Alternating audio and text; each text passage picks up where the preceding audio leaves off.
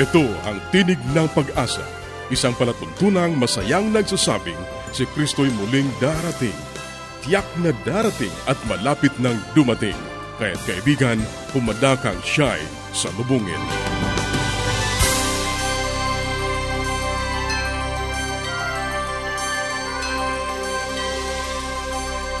Ang programang ito ay inihahatid ng Adventist World Radio at ako ang iyong kaibigan, Ner Caranza, nag-aanyaya na samahan niyo kaming muli sa 30 minutong paghahatid ng mga mahalagang kaalaman sa kalusugan, masaya at matatag na sambahayan at higit sa lahat sa pagtuklas ng pag-asa na nagmumula sa salita ng Diyos. Binabati natin ang ating mga kababayan sa iba't ibang panig ng daigdig Maraming salamat sa inyong pagsubaybay, sa inyong pagsuporta sa ating palatuntunan. Sana'y patuloy ninyong maranasan ang pag-iingat ng ating Panginoong Diyos. Sa mga kaibigan natin na hindi pa nagkakaroon ng mga aklat at mga aralin sa Biblia na aming ipinamimigay ng libre, maaari lamang kayong makipag-ugnayan sa amin sa pamamagitan ng panulat, sumulat sa Tinig ng Pag-asa P.O. Box 401 Manila, Philippines. Tinig ng Pag-asa PO Box 401, Manila, Philippines. Maaari ka rin mag-email sa tinig at awr.org tinig at awr.org o kaya ay mag-text sa Globe 0917-1742-777 0917-1742-777 at sa Smart 0968 0968-8536-607. 0968-8536-607. Pwede rin po sa ating Facebook page, facebook.com slash awr Luzon, Philippines. facebook.com slash awr Luzon, Philippines. O dumalaw sa ating website, www.awr.org www.awr.org sa ilang saglit, ang buhay pamilya.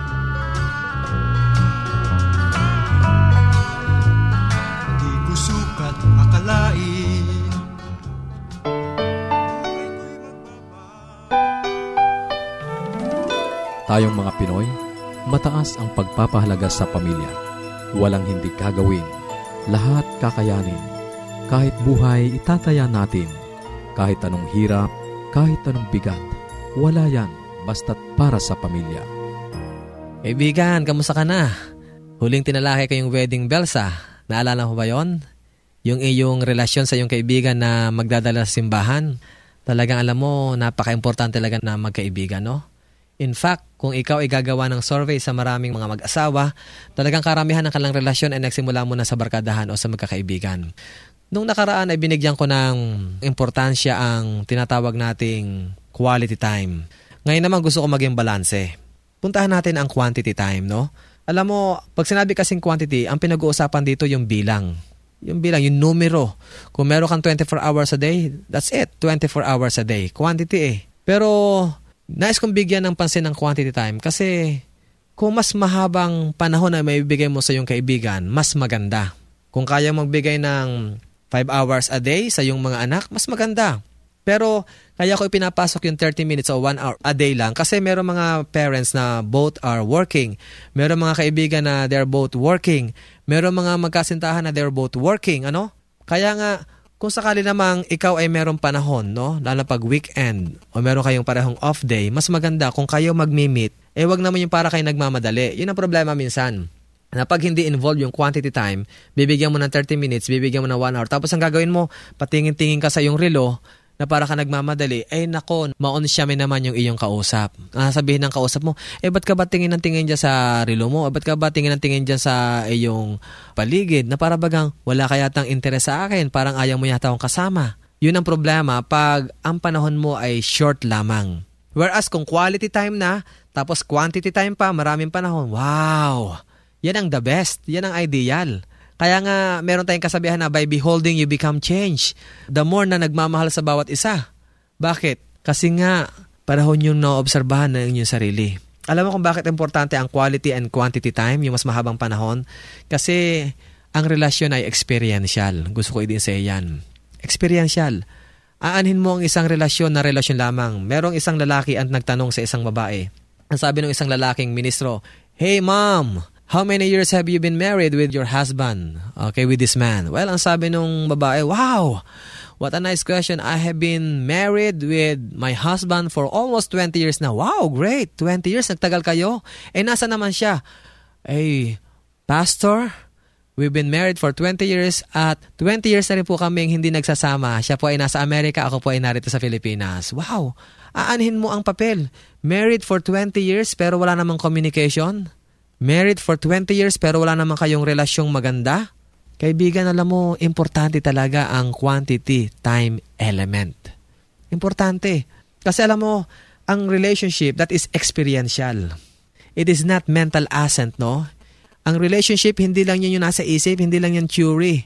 Ang relationship, hindi lang yan concept.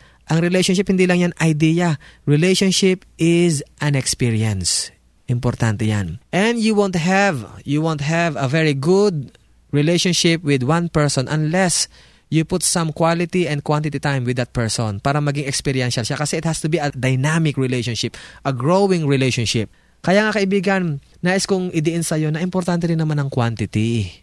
Kung kaya mo lang rin magbigay ng mas mahabang panahon, bigyan mo ng mas mahabang panahon. Kasi alam mo, ito ang maganda dyan. Pag merong mahaba kayong panahon, mas makakagawa kayo ng maraming memories. Kasi alam mo rito, importante memories eh.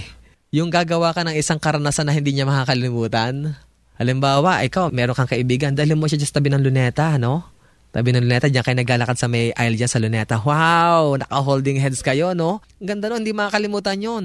At pag nagkwento yan, for the first time, narating ko ang luneta bay. Ganun palang itsura nun. Oh, kaya naman, sumakay kayo ng isang bangka do sa cultural na nagbabaya doon. Iikutin nyo ang bay na mga one hour. At doon sa taas doon ay naamoy nyo ang simoy ng hangin, nakikita nyo ang kalawakan, tapos nagkukwentuhan kayo. Alam mo, kahit nga walang kwentuhan eh, magkatabi lang kayo talagang lalago ang relasyon nyo. Yung kasabihan na I feel comfortable o I am very comfortable with your silence. By just looking at your presence, no? by just beholding your presence, by just feeling your presence, nag enjoy na ako. Yun ang maganda, hindi naman kinakailangan, uy, magsalita ka naman, ba't ganyan, hindi ka nakikipagkwentuhan. Isang tanong, isang salita, na minsan nagkakagigilan pa kayo, minsan nagkakatampuhan pa kayo, kasi ang gusto mo sa kaibigan mo, madaldal, ang gusto mo sa kaibigan mo, jolly, ang gusto mo sa kaibigan mo, ride, ang gusto mo sa kaibigan mo, nakikipag-jam. Alam mo, importante yon pero hindi sa lahat ng pagkakataon. Ang importante lang rito, nandyan siya. Quality, quantity time, no? Kasi ang memories ang napaka-importante. Eh, ano nga naman ang memory makagawa mo sa 30 minutes, no? May hirapan ka gumawa ng memory. Pero ang mas maganda talaga ay bigyan mo siya ng mas mahabang panahon. So kaibigan, ganyan ang ginawa ng ating Panginoong Heso Kristo. Ibinigay niya hindi lamang panahon kundi ang buong buhay niya. Kaya lumiham ka, P.O. Box 401 dito sa Buhay Pamilya.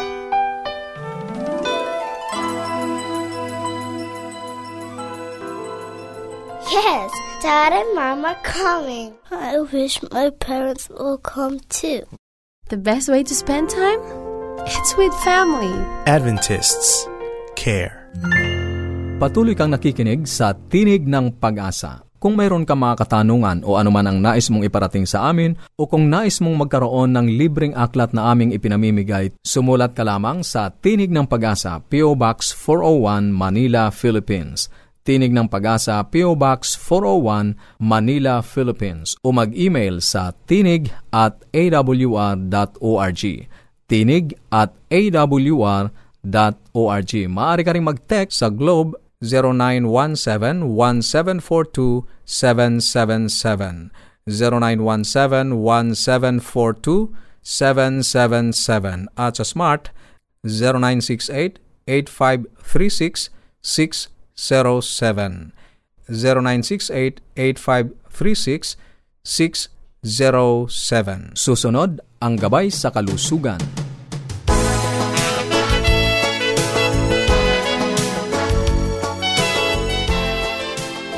Magandang araw pong muli sa ating mga tagapakinig. Ako po ay nagagalak at muling bumabati sa inyo. Ako po si Dr. Linda Limbaron, ang inyong doctor sa Himpapawid.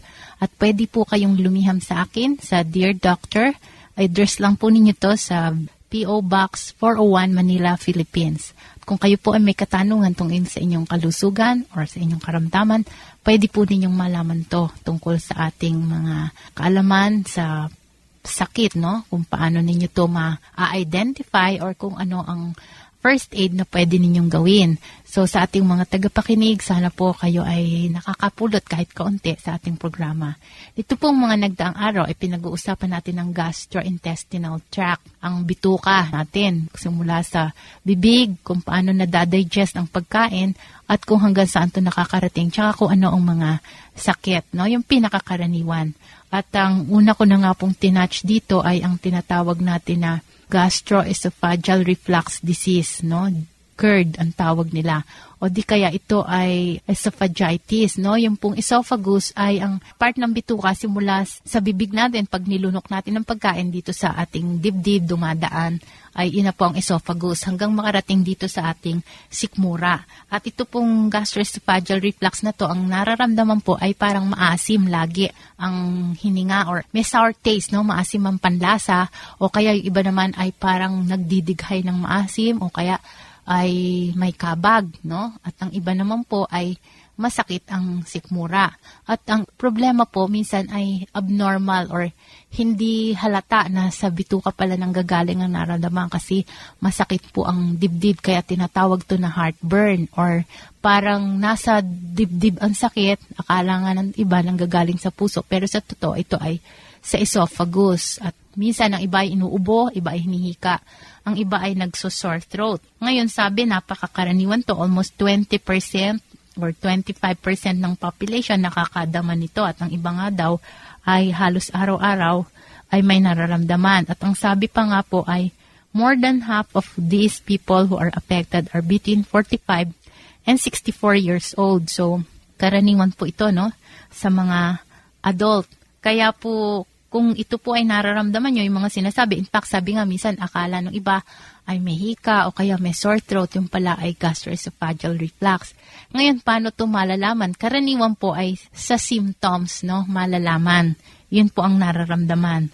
Ngayon, pwede ding itong silipin, ang bituka, marami na rin pong test na ginagawa ito. Sa mga medical centers natin, ginagawa na po ito. Yun nga lang, may konting gastos na kasama pag sinilip. Tsaka syempre, medyo uncomfortable dahil papadaanin ang maliit na tubo, no? Kasi laki ng ball pen. Ito ay papasok, tubong malambot lang naman at sisilipin kung talagang gasgas ba yung bituka.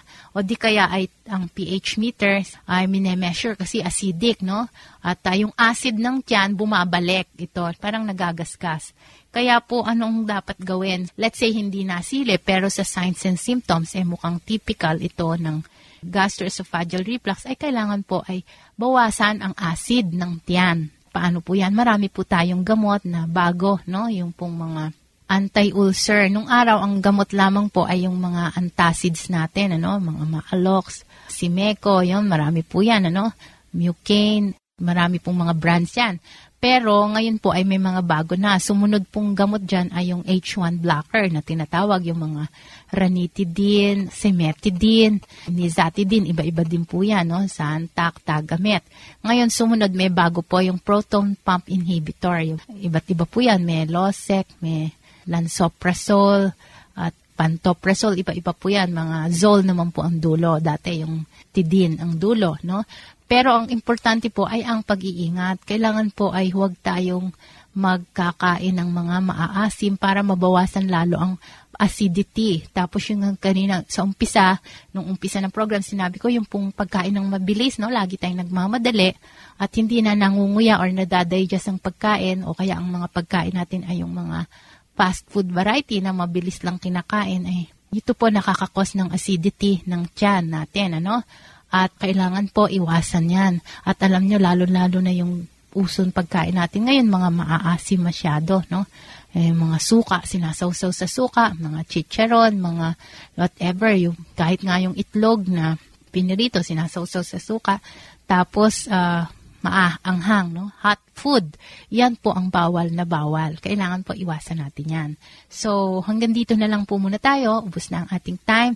Nagpapasalamat po ako sa inyong pakikinig. Sana po ay may napulot kayo kahit kaunti sa ating programa ngayong araw na to. Isang magandang araw po sa inyong lahat. Paging Dr. Rodriguez, you're needed at room 321. Dr. Rodriguez, Mrs. Martinez, 321, kailangan na po nating i-dialysis ang asawa ninyo. New outlook and a healthy lifestyle makes a big difference. Adventists care. Ang inyong napakinggan ay ang bahaging gabay sa kalusugan at bago tayo dumako sa pag-aaral ng Biblia, muli ka naming inaanyayahan kaibigan na makipag-ugnayan sa amin. Anuman ang nais mong iparating, maaari kang mag-email sa tinig at awr.org. Tinig at awr.org o kaya ay mag-text sa Globe 0917-1742-777. 0917-1742-777 at sa Smart 0968-8536-607 0968-8536-607 O kaya ay magpadala ka ng mensahe sa ating Facebook page facebook.com slash awr Luzon, Philippines facebook.com slash awr Luzon, Philippines Dadako na tayo sa pag-aaral ng Biblia. Kumusta ka kaibigan? Ikaw ba ay nakaranas na ng maraming pagkapala sa araw-araw na katulad ng aking binabanggit? Tunay na ang Diyos ay pinaparanas sa atin ang kanyang maraming pagkapala, ang kanyang pag-ibig, at ang kanyang pagkalinga sa kanyang mga anak. Muli, narito ang inyong kaibigan sa Himpapawid, Pastor Romeo Mangiliman. Ating muling pag-aaral ngayon ang mga sulat ni Dr. Martin Luther. Dadako tayo sa ating pag-aaral sa ika-57, number 57. Ang wika sa English ay ganito, Genuine obedience is natural and spontaneous. It comes only through the faith relationship with Christ. Ang tunay na pagtalima ay likas at katutubong bunga ng relasyon ng pananampalataya kay Kristo. Narinig mo na ba ang pariralang salungatan na mga salita? Ang tanging ibig sabihin ito ay paggamit ng dalawang magkasamang salita na magkasalungat ang kahulugan. Halimbawa, malupit na kagandahang loob o matapang na duwag. Kung minsay ginagamit ito ng mga manunulat at mga tagapagsalita upang ilarawan ang dalawang magkasalungat na dandamin o mga pangyayari. Ano naman ang likas na pagtalima? Ito ba ay magkasalungat? Kapag iniisip mo ang pagtalima, nag-iisip ka ba ng mahirap na gawain, pagsusumakit, pagpupumilit? Maari bang ang pagtalima ay maging likas?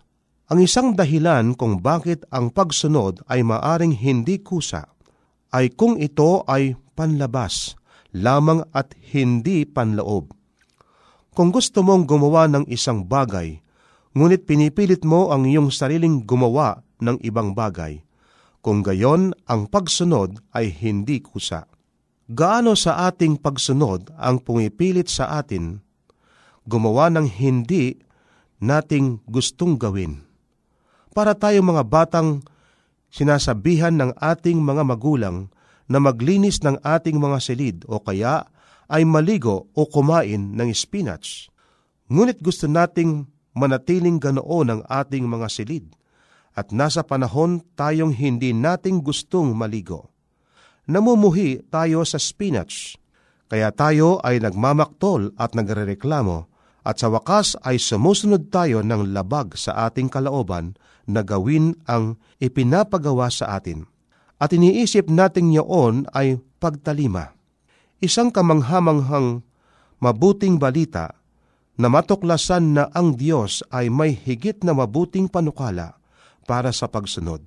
Sa mga pahina 482, 483, narito ang sabi ng ating manunulat na si Ellen G. White sa Acts of the Apostles. Ay ganito ang paglarawan. Sa ating mga sarili, wala tayong magagawa upang ang ating mga adhikain at mga pagnanais at hilig ay maging kaisa ng kalooban ng Diyos. Ngunit kung tayo ay may kusang loob na gawing may kusang loob, ay gagawin ito ng ating tagapagligtas para sa atin. Na ginigiba ang hinagap at bawat palalong bagay na itinataas ang sarili laban sa karunungan ng Diyos at binibihag ang bawat pag-iisip upang sumunod kay Kristo. 2 Korinto 10.5 Kung ang iyong pag-iisip at pagnanais ay para sa matuwid, kung gayon, hindi ba ang likas at kusang kasunod ay tamang mga kilos?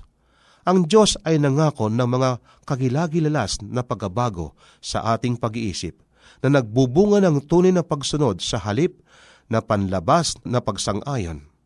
Ipinangako niya na ang ating mga dandamin, pag-iisip at layunin ay maging kaisa ng kanyang kalooban. Ipinangako rin niya na baguhin ang mga panlasa at hilig hanggang ang mga ito ay maging dalisay at banal. Ipinangako niya na dadalhin ang mga pag-iisip at pagnanais sa pagsunod sa kalooban ni Kristo.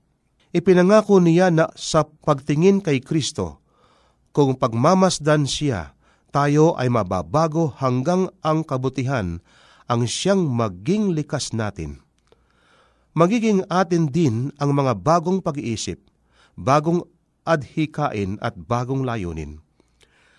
Saglit mong isipin, kung ang iyong dandamin, pag-iisip, adhikain, panlasa, hilig, at pagnanais, layunin at likas, ay kaysa ng kalooban at isipan ng Diyos, ano kung gayon ang mangyayari sa iyong mga kilos? Kailangan mo bang maghirap sa pagsunod o ang iyong pagsunod ay magiging likas at kusa. Pansinin ang mga sumusunod.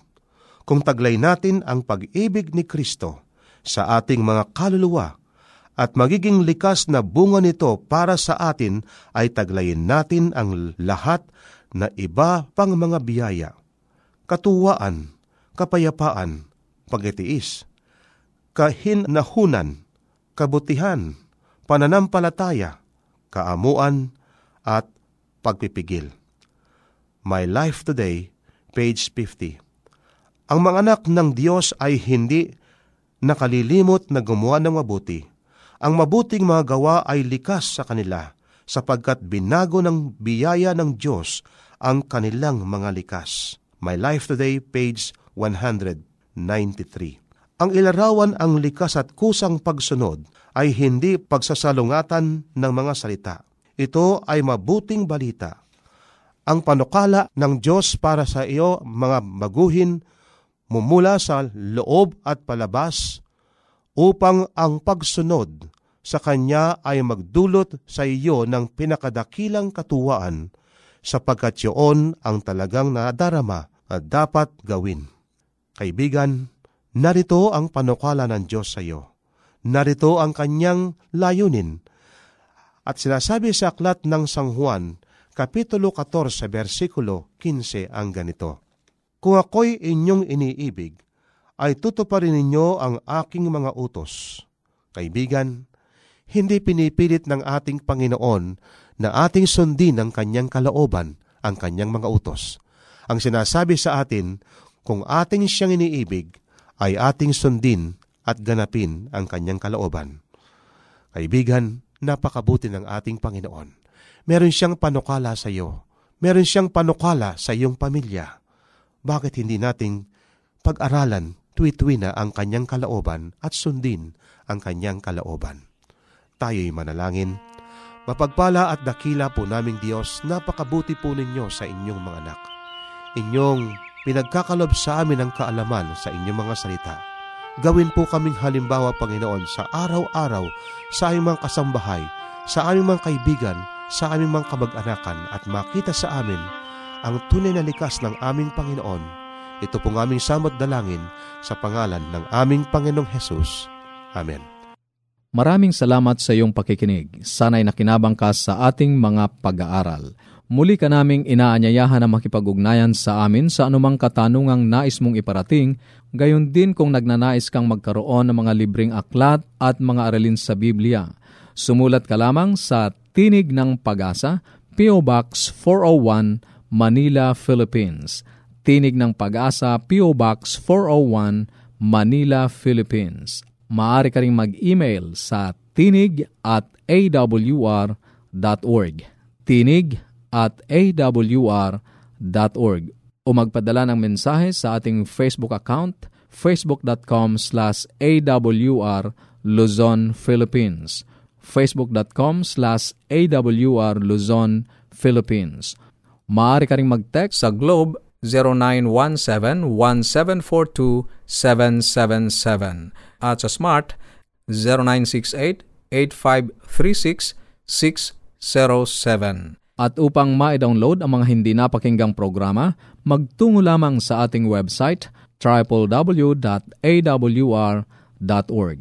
www.awr.org Sa mga kababayan nating nasa Estados Unidos, maaari nyo na ring mapakinggan sa inyong mga cellphone ang ating programa. Idaya lamang ang 712-432-9975. 712-432-9975. Ito pong muli ang iyong kaibigan, Narcaranza, pansamantalang nagpapaalam. Sa Roma 15.13, pagpalain kanawa ng Diyos ng pag-asa, ng buong kagalakan at kapayapaan.